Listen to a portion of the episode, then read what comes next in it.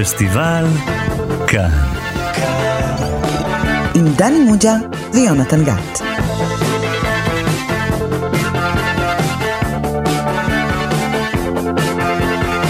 שלום לכם, אתם איתנו שוב בתוכנית הקולנוע ההיסטרית של תאגיד השידור הציבורי.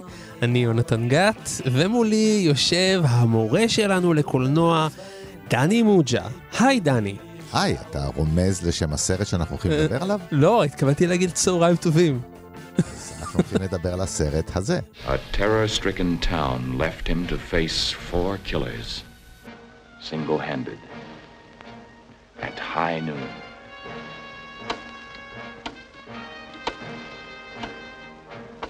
With every swing of the pendulum, with every second, a man's life ticked away. Never have so few moments held such excitement. Miller!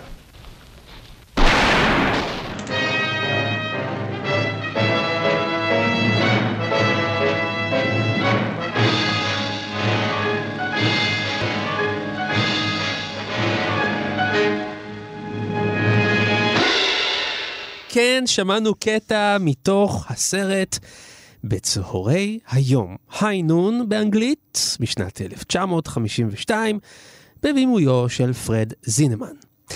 דני מוג'ה, מה פתאום ככה נפלו עליך הצהריים האלה, ואתה רוצה לדבר על הסרט הישן הזה? ישן מאוד, נכון? ישן כבר מאוד. בן 70, ככה, כן, נכון, קשיש. נכון, נכון. כן. אז מה, מה, מה הולך? זה סרט ש... זה זה מערבון. כן. ו- טוב, מערבונים כבר היו לנו, נכון? אבל זה מערבון שתמיד מקבל איזו פרשנות אחרת, מתאים לכל תקופה, אתה יודע, זה מערבון שמלכתחילה היו בו אה, היבטים פוליטיים מובהקים. מהמם. ולא עסק רק בעבר, אלא אנשים חשו שהוא מדבר על ההווה, ומיד uh, היו לו חסידים, ומיד היו לו מתנגדים, ובכל דור, אנשים מימין ומשמאל מאמצים את אותו. זה הסרט החביב ביותר על uh, uh, רונלד רייגן, Hmm.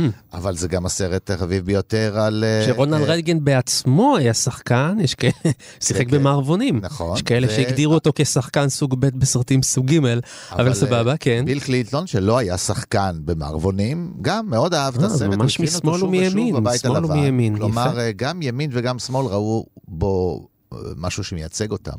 אז תמיד אפשר לדבר עליו. אז דני, אולי נראה אם תצליח לעשות לנו תקציר שידבר גם לימין, גם לשמאל, ואם אפשר, שככה נוכל לעשות אחר כך איזה שלב שטונדה אחרי הצהריים האלה.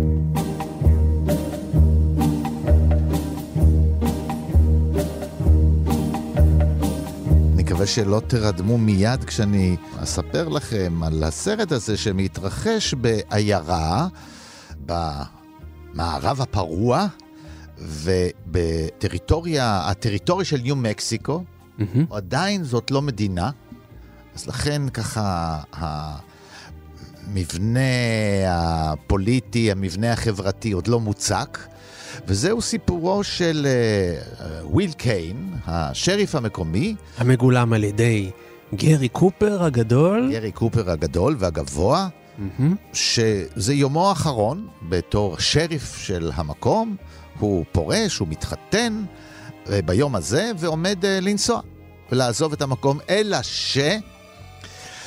שמסתבר שאדון מילר, שלפני כמה שנים גרי קופר דאג אה, לשים אותו מאחורי אה, סורג ובריח, אה, הוא קיווה אפילו שיתלו אותו, אבל בסופו של דבר שמו אותו מאחורי סורג ובריח, אה, יצא מן הכלא וחוזר לעיירה, וברור לכולם שהוא ושותפיו אה, ינסו לנקום אה, בשריף, ואולי גם יעשו צרות אחרות. והשריף מחליט אה, לא לעזוב את העיירה ולהגן אה, עליה מפני האיש הרע. מהמם. והוא מגלה שאף אחד לא יעמוד לצידו, והוא יצטרך לעשות את זה לבד, אפילו אשתו נוטשת אותו. אשתו נוטשת שמגולמת אותו. על ידי גרייס קלי. סקלי. שחקנית צעירה ולא מוכרת עדיין. והוא נאלץ להילחם נגד האיש הזה לבד, אף אחד לא רוצה לעזור לו. אף אחד, כולם מפחדים, אנשים בורחים מן המקום, אנשים מסתגרים. אפילו uh, כלתו הצעירה נוטשת אותו, היא פציפיסטית, היא קווייקרית, פציפיסטית, ולא רוצה לקחת חלק בזוועה כזו. היא לא תחזיק נשק uh, ולא תתמוך במישהו שנושא נשק. ולבסוף, uh, בסצנה מפורסמת במיוחד, הוא נאלץ לבדו להתמודד כנגד uh, ארבעת הרעים, הרע ושלושת uh, עוזריו. Mm-hmm. בסוף הוא לא עושה את זה ממש לבד.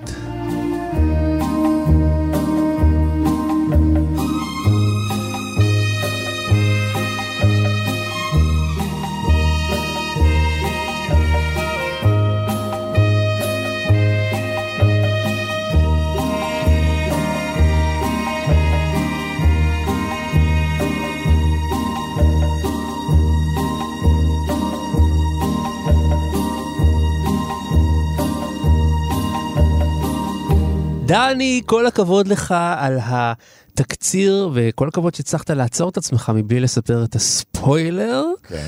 אבל עוד לא הבנתי מה כל כך מיוחד בסרט הזה לעומת מערבונים אחרים. לא יודע, משהו אצלך, אתה, אתה לא מסוגל לעשות את זה לבד. לא. כמו אתה- גרי אם קופר. אתה רוצה שאני אסביר, נכון. גם אני, תביא מישהו שיכול להסביר לנו למה זה סרט ששווה לדבר עליו 70 שנה אחרי. נראה לי שצריך מישהו שעושה את זה בכל יום. הווה מומחה. הנה אני מביא. נו. ואיתנו נמצא המרצה האהוב שלנו לקולנוע, זיו אלכסנדרוני. אהלן. שלום, שלום. אז אני אגלה שלמעשה זה היה רעיון של זיו, שנדבר על בצהרי יום, ואנחנו תמיד אוהבים להקשיב להמלצות של זיו. אז אה, זיו, בעצם אתה צריך אה, להסביר למה לדעתך זה מערבון אה, כל כך חזק. זה יהיה בלי בעיה בכלל, אני חייב לומר לך. אוקיי. אתה יודע מה, אני אגיד, אני אגיד אמירה בומבסטית. בעיניי, בצהרי היום הוא פשוט סרט מושלם. ואין הרבה וואו. סרטים כמו בצהרי היום. מושלם ממש. אגב, אוקיי. הוא מושלם מהכניסה של השני תווים הראשונים של שיר הפתיחה. משם הוא כבר מושלם. כי כבר השיר הזה, שבאמת, אה, Do not forsake me or my darling, כמובן, טקסט ריטר. אהובתי, אל תשכחיני. אל תעזביני, כן, יותר, אני חושב. אה, אל תנטשיני. אתם עוד שנייה אחת פורצים פה בשירה, אני מבקש, נכון. כן? אה, טקס ריטר כמובן שר, ודימיטרי טיומקין הגדול כתב את המוזיקה, השיר המדהים הזה באמת, שמספר בעצם את כל סיפורו של הסרט, כן? הוא נותן לנו את כל המבוא בעצם, וכמעט את רוב העלילה של הסרט. אה, כבר משם, אה, הסרט בעיניי הוא פשוט סרט אה, מושלם בכל פרמטר קולנועי שלו, זאת אומרת, במתח שהוא יוצר מהרגע הראשון, בעריכה שלו, במשחק שלו, בבימוי שלו, באופן שבו באמת הדמויות אה, מוצגות ובאופן שהן משוחקות.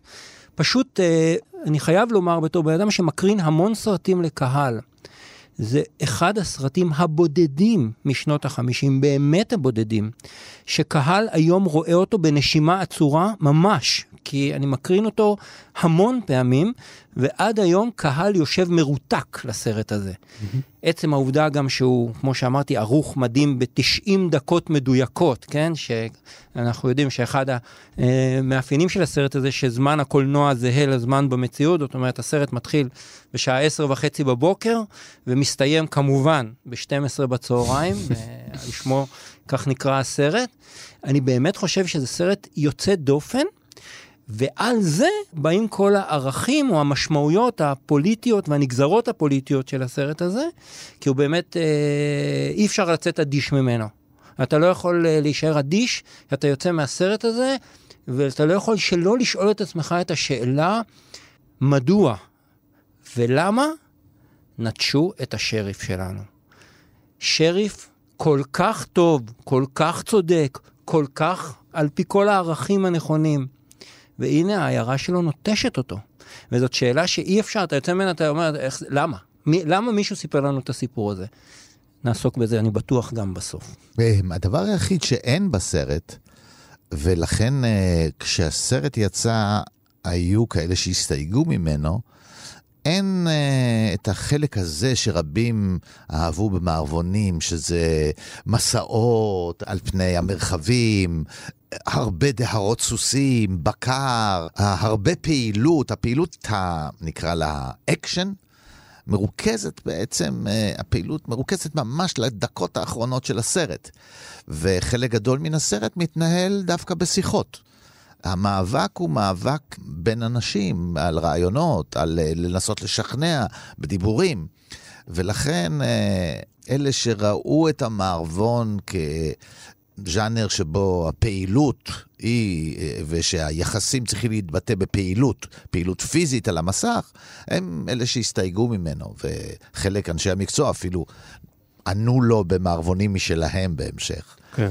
ודווקא אולי בגלל זה הוא שורד יותר זמן, משום שאתה יודע, פעילות אה, אקשן אה, היא של פעם, נשחקת אה, עם הזמן, נראה אין מה פחות לעשות. טוב. בהרבה מערבונים, כשאתה מסתכל על האגרוף שמישהו נותן לו, אז אתה צריך לוותר על כל מיני דברים, כי מאז כבר, אם, בעזרת הסאונד ובעזרת פעלולנים קצת יותר אה, מתוחכמים, אה, קרבות אגרוף נראים יותר טוב היום, הדברים האלה נראים... באופן יותר uh, מרגש, ואילו כאן אין את הרבה מן הדברים, וגם ה...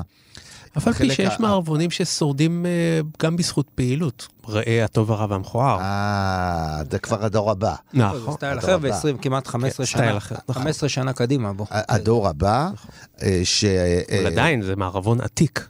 אה, סרג'ו ליאונה חייב הרבה מאוד. אה, למרות שהוא היה המעריץ הגדול של ג'ון פורד, מבחינת איך שהוא, אה, נגיד, חילק את המסך, איך שהוא, אה, האסתטיקה, הקומפוזיציה שלו, חייבת הרבה מאוד לג'ון פורד, אבל הוא גם, אה, אתה יודע, תחנת רכבת ושלושה גברים מחכים ל...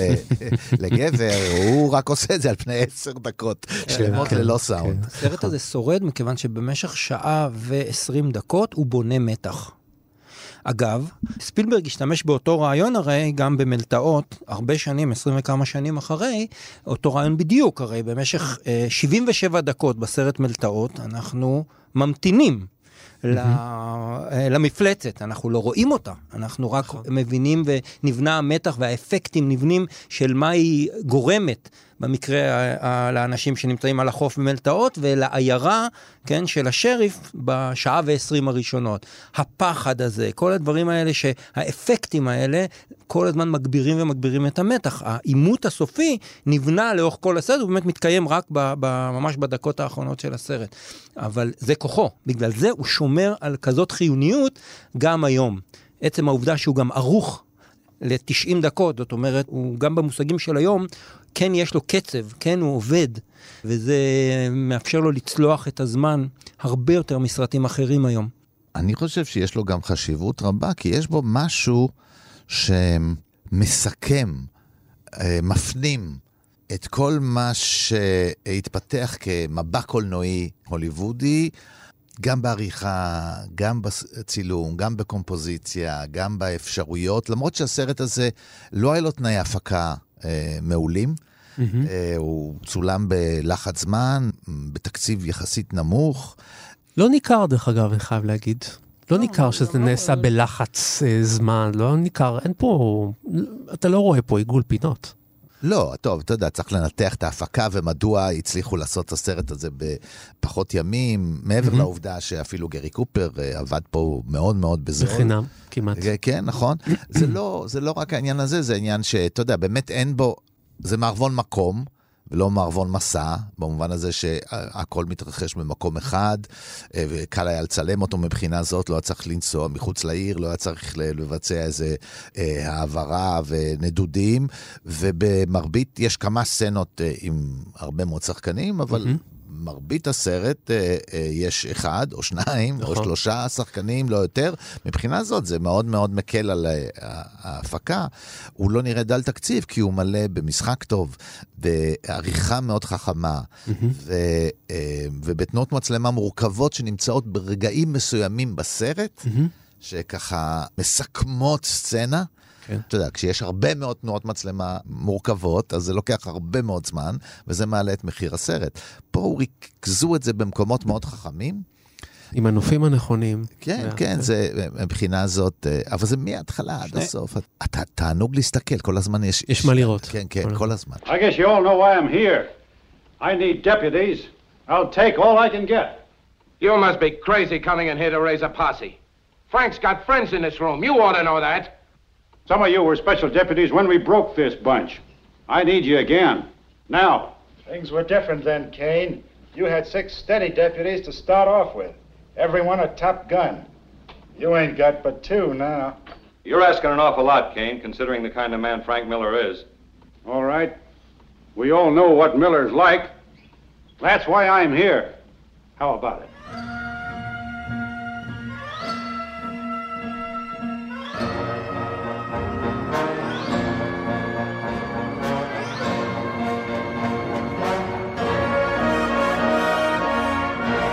יש אה, שני רעיונות מאוד יפים שזינמן משבץ בסרט הזה.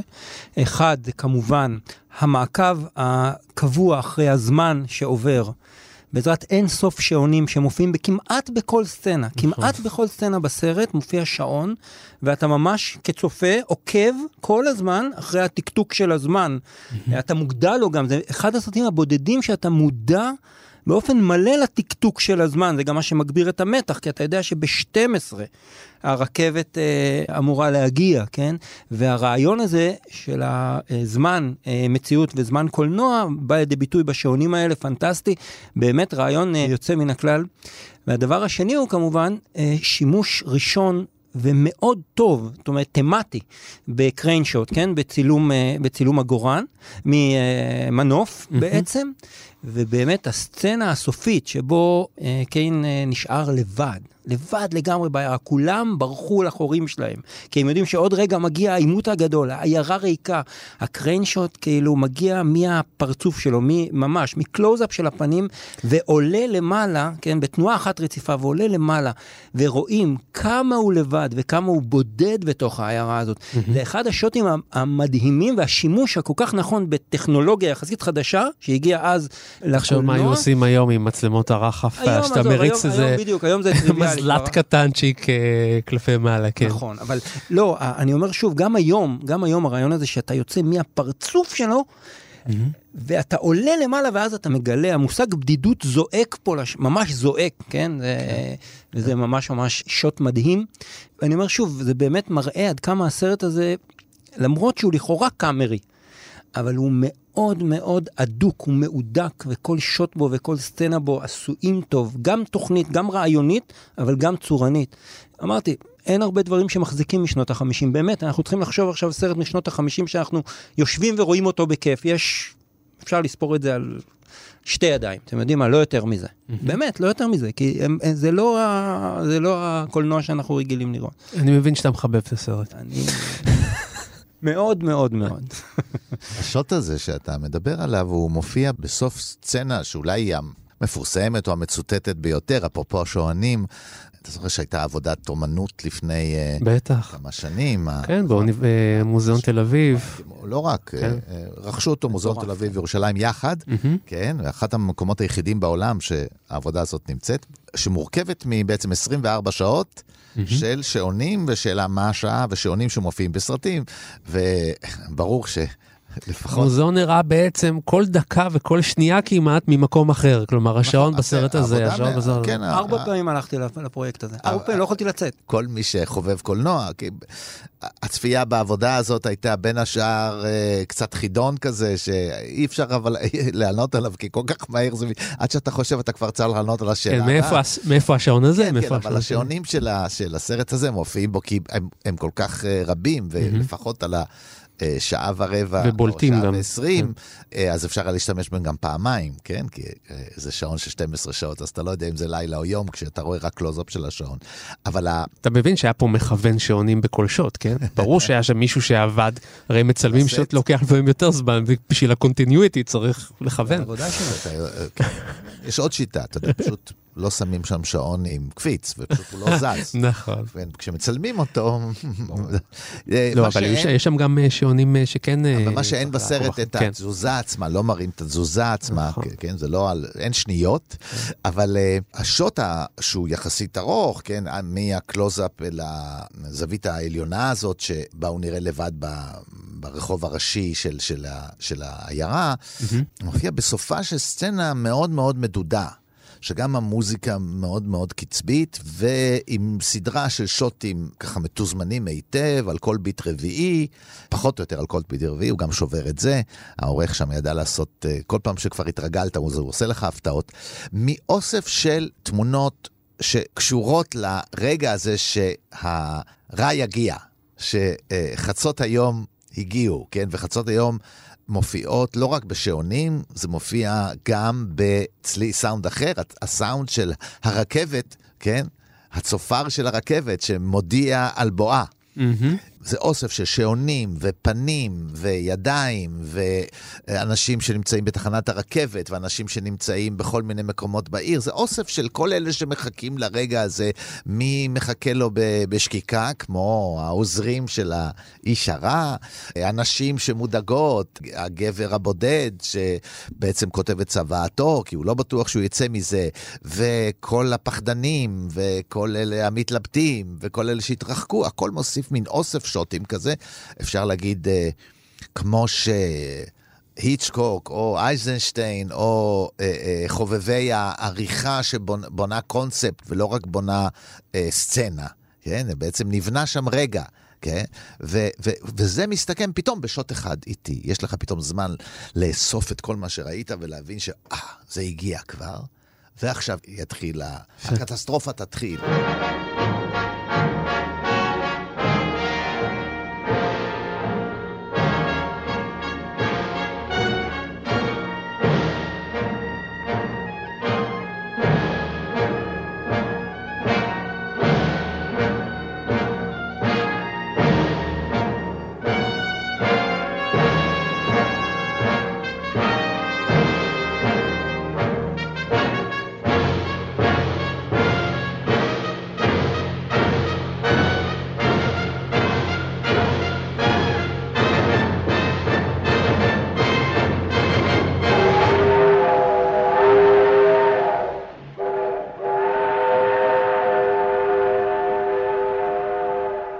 הדמות הכמובן מרכזית פה, והשאלה המרכזית פה נוגעת בדמותו של השריף כמובן.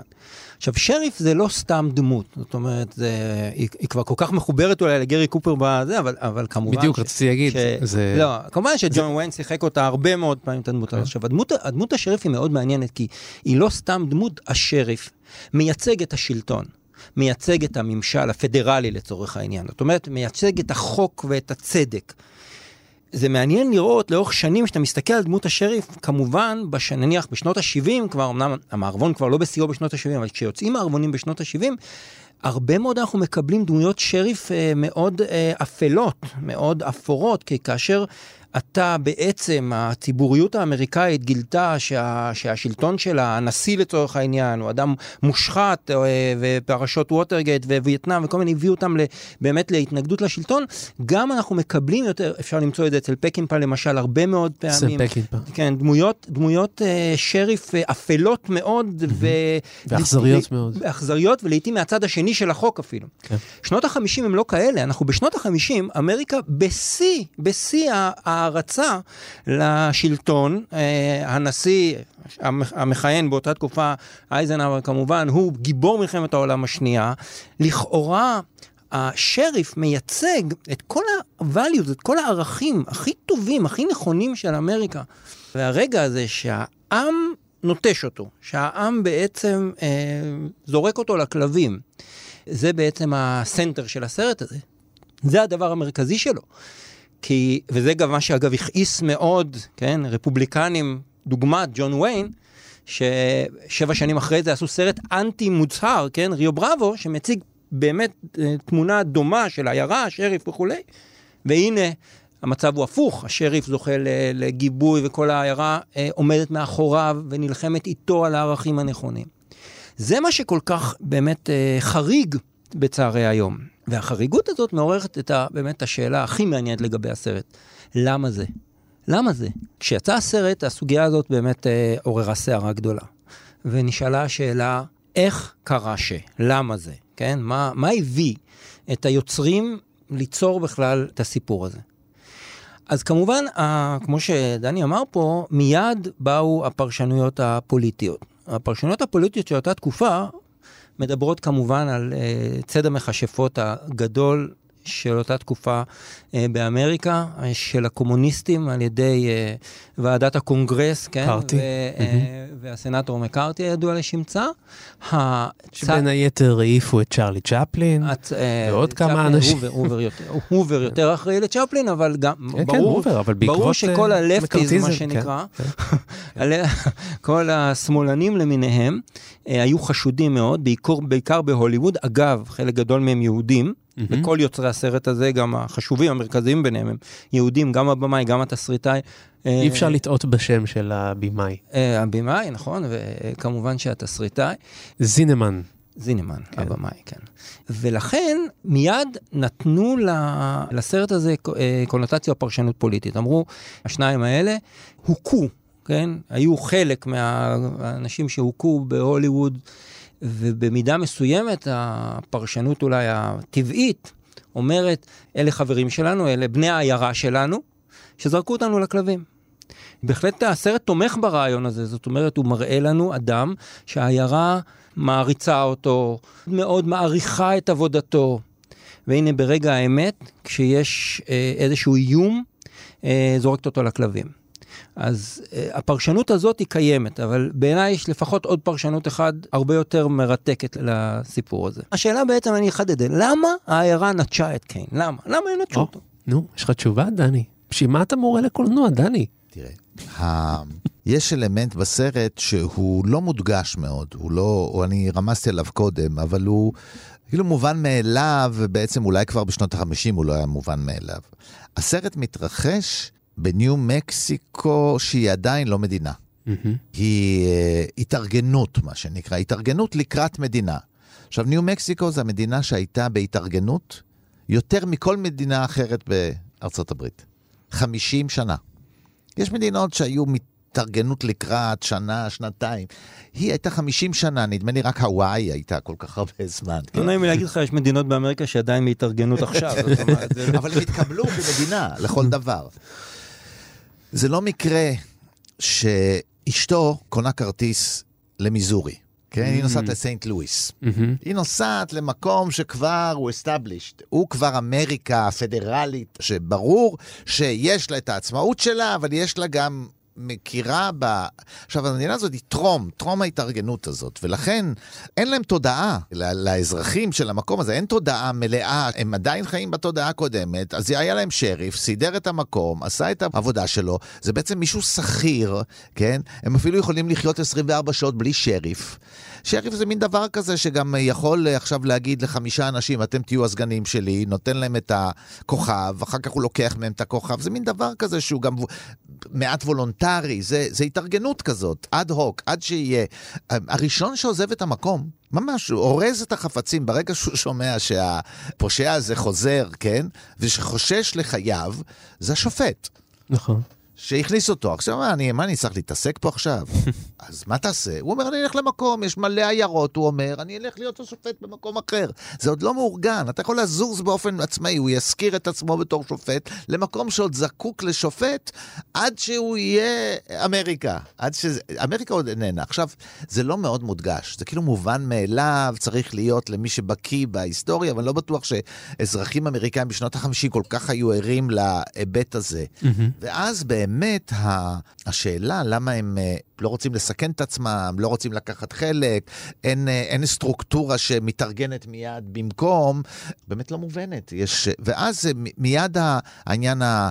אז למה הוא כתב דבר כזה? התסריטאי היה חבר במפלגה הקומוניסטית, אבל מצד שני, עתיר פרסים, כן? זאת אומרת, אהוב, אהוב על, על הממסד ההוליוודי. עכשיו, אתה יודע, זה התגלגל בחייו בעצם, כי הוא עוד לא, אתה יודע, זה לא נגיד תסריט שנכתב בפסאודונים כי כבר אסור לו לכתוב. זה בעצם אה, קצת הקדים את מה שקרה לו אחר כך. הוא אפילו ביקש דחייה אה, מהוועדה, קראו לו לוועדה לפעילות אנטי-אמריקאית, הוא ביקש דחייה לשלושה חודשים, והגיע לסט, הוא היה בצילומים של הסרט, זה נדחה קצת, אז כאילו כל הסיפור הזה, מה קדם למה? האם הוא כתב כבר את כתב ההגנה על עצמו אחרי ש...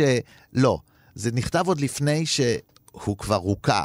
אה, אז המתנגדים, הם גם ראו בזה התקפה עליהם, כמובן. אה, למרות זה עוד ברגעים האלה שאתה יודע, למשל, מי העניק את האוסקר. לגרי קופר? ג'ון ויין. זאת אומרת, זה לא עד כדי כך... ג'ון ויין שהוא הכי רפובליקני, הכי אה, שמרן. אמרנו, ג'ון ויין עשה, יזם ועשה כן, סרט כן, כן. אנטי כן. אה, בצערי היום. שתוקף אותו. לא, אבל אני רוצה לשאול, אני אחדד את זה, אני אשאל שאלה עוד יותר קיצונית. אני אשאל, במה חטא וויל קיין? במה חטא האיש הכל כך אה, גדול הזה? כן. וה, והחטא שלו נמצא בתוך הסרט, לא מחוץ לסרט. אז זה חידה כזו? כן, כן, חידה, מחזיק חידה, אותנו חידה. עד עכשיו. בואו נפעיל כן. את הזה. במה הוא חטא? למה מגיע לו העונש הזה? טוב, יש, יונתן. יש סיבות רבות לאנשים לא לסבול אותו. חתיך, אחרי- חתיך, גבוה. גבוה, חתיך. חתיך. אה, מתעסק עם, אה, היא לא קטינה, אבל מתחתן עם מישהי שהיא 30 שנה צעירה ממנו, לא על פי הסרט, אבל על פי החיים של גרי קופר וגרייס קלי. כן, נכון? נכון, היא 30 שנה פחות או יותר צעירה ממנו. הסגן שלו מאוד אה, מאוכזב ממנו, משום שהוא לדעתו לא תמך בו להחליף אותו. הוא הסתפק בלקחת את מקומו רק בזרועותיה של האהבה הקודמת של אה, השריף. אה, אז זה גם חטא כזה, זאת אומרת, הוא כועס עליו כי גם היא מזלזלת בו, בזרועות של אישה שיודעת שהוא גבר טוב ממנו. מהמם. אז יש פה עניין של קנאה. ברור. אה, יוסף וקטון את הפסים. רבים מן התושבים האלה, אני לא יכול, אה, אני לא יכול להבין מה, מה, במה הם כועסים, ואני אחכה לתשובה של אה, זיו. אגב, אה, צריך להזכיר פה, כן, שיש פה שתי נשים בסרט, וזה אה, סיפור מעניין. גם יש, יש פה גם את האישה ההיספנית, השחורה. אה, יש ה- ה- היחסים בין גרייס קלי, אה, המאוד לבנה וצחורה וקווייקרית, כן? רק אה, תגיד למאזיננו קווייקרית. קווייקרית זה, אה, קווייקרית, קווייקרית זה איזשהו, איזשהו אה, אה, אה, סוג של אה, נצרות, אבל נצרות מאוד מאוד פציפיסטית. מאוד פציפיסטית שסולדת באופן מוחלט מכל שימוש בנשק. וזה הסיבה שקיין פורש, זאת אומרת, זה התנאי שלה, היא אומרת לו, אם אתה, אנחנו מתחתנים, וזה מה שקורה ב, ברגע הראשון של הסרט, אמרתי, העריכה היא מדהימה, כי איך שהמצלמה מתחילה לנוע, אנחנו מגיעים למשרד השריף, שם הוא מתחתן איתה. וזה התנאי שלה, ולכן הוא חייב לאפסן את הנשק שלו, והם עולים על הכרכרה שלהם ויוצאים מה... רק באמצע הדרך, באמצע הדרך, כן, הרי באמצע החתונה הוא מקבל את ההודעה שפרנק מילר אמור להגיע, והוא אמור לחפש אותו. באמצע הדרך שהם כבר בורחים מהעיירה. הוא עוצר את הסוסים, ואומר לה, אני לא, זה לא, נגד כל מה שאני, כל מה שחינכו אותי, כל מה שאני יודע. איך אני יכול להשאיר את העיירה ככה? איך אני יכול לברוח בכלל? זה נגד האתוס האמריקאי. לברוח מהעימות, כאילו, זה הפוך מכל היגיון. והיא אומרת לו, לא. אה, ואז כן, במשהו שלא היה עובר, עובר היום, אבל בשנות החמישים זה עובר, הוא אומר לי, אין לי אפילו זמן להסביר לך, ומסובב את הסוסים וחוזר. היום הוא היה מסתבך קשה מאוד על המשפט הזה, אבל זה, זה מה שהיה. I am leaving on the same train you are. Then what is it? Why is he staying? If you don't know, I cannot explain it to you. Well, thank you anyway. You've been very kind. What kind of woman are you? How can you leave him like this? Does the sound of guns frighten you that much? No, Mrs. Ramirez. I've heard guns. My father and my brother were killed by guns. They were on the right side, but that didn't help them any when the shooting started. My brother was 19. I watched him die. That's when I became a Quaker. I don't care who's right or who's wrong. There's got to be some better way for people to live.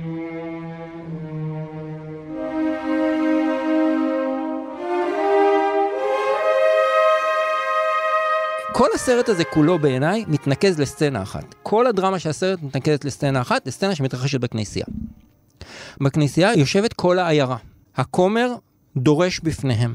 וקיין, אחרי שהלך לפאב וכולי, ודחו אותו פה ופה ופה, אומר, אוקיי, אני הולך למקום שבו העם נמצא, העם שהמליך אותי, שהעריץ אותי, ש- ששמח עליי במשך ככה הרבה שנים.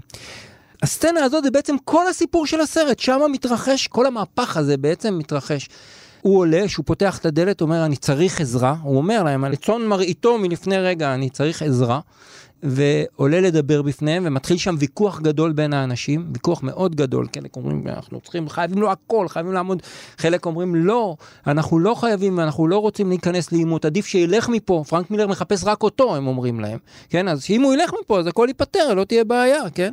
בסצנה הזאת בעצם מתהפך כל גורלו של קיין, כן? מהאיש אולי הכי נערץ בעיירה, למי שנוטשים אותו באופן מוחלט, כי בסופו של דבר קם ראש העיירה, יושב ראש העיירה הזאת, ובנאום אפולוגטי באופן פשוט מבחיל כמעט, אומר כמה הוא איש מדהים וכמה צריך לעזור לו וכמה הוא באמת זה, אבל בסופו של דבר עדיף לכולם שלא יתרחש פה שום קרב, ולכן הוא ממליץ לקיין לעלות על הכרכרה ולברוח מהעיירה. ול... וככה יימנע העימות הזה בעיירה. עכשיו, אני אומר שוב, אני מסתכל על הסרט ואני אומר, מה בעצם קיין עשה שזה מגיע לו? אנחנו מתקרבים לסיום התוכנית, אז תצטרך לגלות. בסופו של דבר, קיין נאשם בשני דברים. כמה שזה נראה מוזר, אבל הוא נאשם בשני דברים. אחד, הוא יהיר. למה הוא יהיר? כי הוא אה, בטוח, וזה גם נכון אגב, שהוא אוחז בערכים הכי הנכונים, הכי צודקים. Mm-hmm. הוא בז למושגים של פחד למשל ודברים כאלה, הוא בא ומופיע בפני העיירה ואומר, רבותיי, זה לא שאלה בכלל, אנחנו, כן, יוצאים, לק... יוצאים למלחמה, אבל יש סוגיות של פחד, ויש סוגיות של אה, אה, אנשים שהם פחות גדולים וחסונים וחזקים מקיין, ולכן הם ברגע הזה לא ששים אלי קרב, אומרים, לא. יש בו איזה משהו שאומר, לכו איתי, לכו אחריי, ו... אולי רואה באופן טבעי שזה אמור לקרות. זה לא קורה בסופו של דבר בגלל דבר מאוד פרוזאי. איך שהוא נכנס, איך שהוא נכנס לכנסייה, הכומר מדבר, הוא אומר לו, אני צריך עזרה. הכומר אומר לו משפט שמסביר כמעט את הכל, הוא אומר לו, לא הרבית להיות פה בתקופ, בכהונה שלך. כן. וזה מתחבר לסיפור של היהירות. בעצם, מה שקיין לא עשה זה הדבר המבחיל הזה שנקרא פוליטיקה. פוליטיקה. הוא נכשל בדבר הזה שנקרא פוליטיקה. הוא לא עשה פוליטיקה. אתה יודע, אנחנו מסתכלים על זה בבוז. כל פעם שאנחנו שומעים על אה, אה, חברי מרכז ליכוד שהולכים לבר מצוות, זה נכון, כי אנחנו לא אנשים פוליטיים, אבל זה המשחק היחיד בעיר. עכשיו, הכומר הזה, יש לו כוח אדיר בעיירה. אם הוא היה חבר שלו, הוא היה במפלגה שלו, כן? הכומר היה קם ואומר, כן, צריך לעזור לשריף, חייבים לעזור לו, כולם עכשיו לקום לעזור לו, תוך שנייה הוא היה מקבל את כל העיירה איתו. נכון. אבל הוא לא היה חבר של הכומר. הוא לא בא לעיירה שלו במשך כל תקופת, ה... לכנסייה שלו, במשך כל, כל תקופת הזה שלו, ולכן, כאשר אתה לא עושה פוליטיקה, שאתה חושב שאתה מעל לפוליטיקה, ככה התחושה שיש לך ערכים כאלה שהם מעל הפוליטיקה. ביום שאתה תצטרך להרכיב קואליציה, ישימו לך רגל. וזה מה שקורה שם בדיוק, כי הוא לא יצר את הקשרים האלה עם הגורמי כוח בעיירה הזאת. בגלל שהוא היה בטוח ש... מה, מה זאת אומרת? הוא אוחז בערכים, איך, איך אפשר בכלל, מי, מי, את מי אני צריך עוד? אני מחזיק בערכים הכי נכונים. לא, זה לא יעזור לך. אם אתה לא תהיה חבר של האנשים האלה, הם לא ילכו אחריך בסופו של דבר. וקיין לא היה חבר שלהם. הוא לא עשה את הדבר הזה, המבחיל הזה שנקרא פוליטיקה, גם אם אתה לא בהכרח רוצה לבוא לפניסייה. אתה צריך. אתה צריך כי אתה רוצה שאנשים ילכו איתך. והקטע הזה, בעיניי, זה הלקח הכי גדול של הסרט הזה. אי אפשר להיות מעל הפוליטיקה. אנחנו עכשיו בדיוק עוד פעם ערב בחירות, כן? אי אפשר להיות מעל הפוליטיקה. לא תעשה פוליטיקה, יבוא הרגע שישימו לך רגל. אם, אם הבני אדם לא אוהבים אותך, לא אוהבים אותך ברמה האישית, אומרים, לא, הוא זלזל בי כל התקופה הזאת. זה מה שהכומר אומר לו שם, הוא אומר לו את זה מאוד בעדינות. אבל בעצם הוא אומר לו, חמש שנים או כמה שנים שהיית פה עכשיו, די זלזלת בי. למה שאני עכשיו אתייצב לימינך? בעיניי זה הלקח הכי גדול של הסרט הזה בסוף. זה הסיבה שהוא נכשל. כי לא היה לו את הבסיס הכוח הזה. בין האנשים הנוספים, בסיסי הכוח החשובים בעיירה, לא יושב, לא היושב ראש של העיירה הזאת, לא הכומר וכולי. גם לא הסגן שלו, כמו שציינתי. וגם לא הסגן אה, שלו, זאת אתה אומרת, צודק, גם לא גרי הסגן קופר. עזב את המקום ולא השאיר, הנעליים שלו כל כך גדולות, הן לא מספיק בשביל הסגן שלו, כן? זאת אומרת, אה, הוא לא הכשיר את הקרקע. ו, ובעצם גם כשהוא חוזר לעשות את העבודה שלו, הוא עושה את זה, לא ממנים אותו מחדש. הוא כבר, אה, זה כמו אדם שלא יכול לעזוב את ה... אתה יודע, לא יודע להיפרד מ, מתפקיד, לא יודע לעזוב, כן, חוזר, די, עזבת, מה אתה חוזר? אולי הוא באמת מסכן את כולם, אולי הוא באמת אה, מכניס פה איזה עניין אישי וערכים שלו, שלא מתאימים ל, ל, לקהילה שלו. ויש גם uh, את העניין בכלל, אתה הזכרת את הכנסייה. הוא לא התחתן עם בת העדה הזאת, הוא התחתן מהמם. עם קווייקרית, פציפיסטית. זה לא בדיוק uh, הדרך שמתאימה לארצות הברית. Uh, זה מוקדם מדי להיות פציפיסטים עם כל כך הרבה אויבים במערב הפרוע. כן, עובדה. צריך, עובדה שהלקח שהיא לומדת בסופו של דבר, זה שהיא, כן, צריכה להשתמש באקדח. זה מתחיל בזה שכאשר מתחיל הקרב, אז היריות נשמעות, היא יושבת ברכבת בדרך לצאת, אבל משהו כמובן, בכל זאת, האהבה שלה לשריף לא נותנת לה, היא רצה בסופו של דבר, רצה מהרכבת אה, ומצטרפת אליו, וברגע מאוד קריטי, שהוא נמצא בסכנת חיים, היא יורה באחד, ה- אוחזת בנשק שכל כך היא נגדו, ויורה באחד הפושעים האלה בגב, אגב, אה, וזה מאוד דרמטי. שוב, זה הרגע שבו הרפובליקנים או נושאי הנשק אה, מתייחסים לסרט הזה באופן אה, חיובי. אומרים, הנה, אפילו היא בסופו של דבר הבינה שאין דרך אחרת. זאת אומרת, אי אפשר לפתור את הדברים האלה בלי זה, אבל- ואת הסיום חייבים לומר, כי הסרט הזה מתחיל מושלם והוא גם נגמר מושלם בשל... בסצנה מדהימה, איך, ש... איך, ש... איך שקרב היריות נגמר. זה מדהים. העיירה הריקה הזאת, לפתע כולם יוצאים מתוך החורים שלהם, וקיין הופך להיות עוד פעם גיבור. שם. גיבור העיירה. בדיוק הייתי שם כשהיה את הקרב. בדיוק. יוצאים ומת- ומרים אותו לשמיים, והוא כמובן בז להם, ובסצנה חזקה לוקח את הטאג שלו, וזורק אותו על הרצפה של העיירה, עולה על הכרכרה, ו... ויוצא משם. אין יותר גרי קופר מזה. אה, לא רק כאילו גרי קופר, לא, אבל מה שלו. שמדהים שלא רק גרי קופר, בדיוק 20 שנה אחרי זה, אחד מהרפובליקנים הקיצוניים ביותר בקולנוע האמריקאי, זהו כמובן קלינט איסטווד, עושה את אותה סצנה בדיוק בסוף של הארי המזוהם, אגב, נכון, מהסיבות נכון. ההפוכות. מהסיבות ההפוכות. בדיוק את אותה סצנה, זה ממש ברור, כן? סצנת הסיום של הארי המזוהם, הוא זורק את זה לאגם, את, ה, את הבן שלו, בדיוק ככה.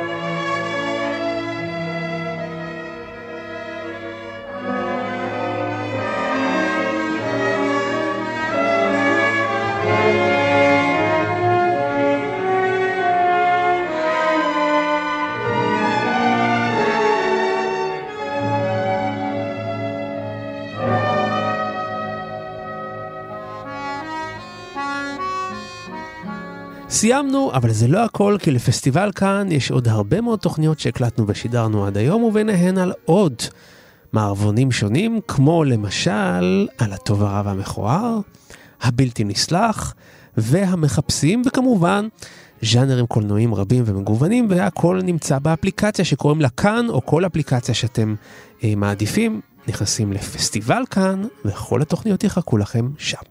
אנחנו רוצים להגיד תודה לטכנאי שלנו שרון לרנר, לחן עוז, העורכת הטכנית שלנו, לאבי שמאי ולצח סלוצקי שהביאו אותנו לשידור, ואנחנו רוצים להודות לקארבוי שמגיע לכאן מדי פעם כשאנחנו צריכים עזרה. תודה רבה למרצה לקולנוע זיו אלכסנדרוני. תודה רבה.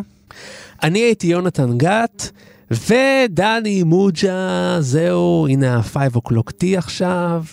עכשיו אחרי הצהריים אתה יכול אה, להוריד את הכובע ולעשות איזה שלב שטונדה פה באולפן, מה אתה אומר? הפעם אני עולה על כרכרה. כן. אה, לא על סוס. כן. רעייתי לצידי. אבל מה שאני מבקש, זה אם תוכל להשאיר פה את תג העובד שלך. מאה אחוז. בבוז אני זורק את תג העובד וטוהר אל האופק. אז תדהרו גם אלינו בשבוע הבא. בתוכנית נוספת של פסטיבל כאן. ביי ביי. ביי ביי. להתראות. Do not forsake me, oh my darling. On this our wedding day. Do not forsake me, oh my darling. Wait, wait along. not know what fate awaits me. I only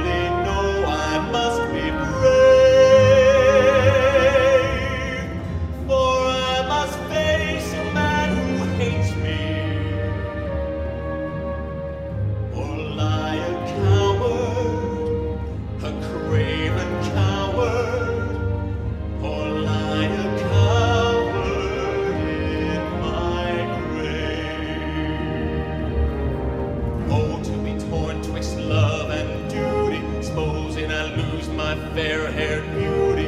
Look at that big head move along. Near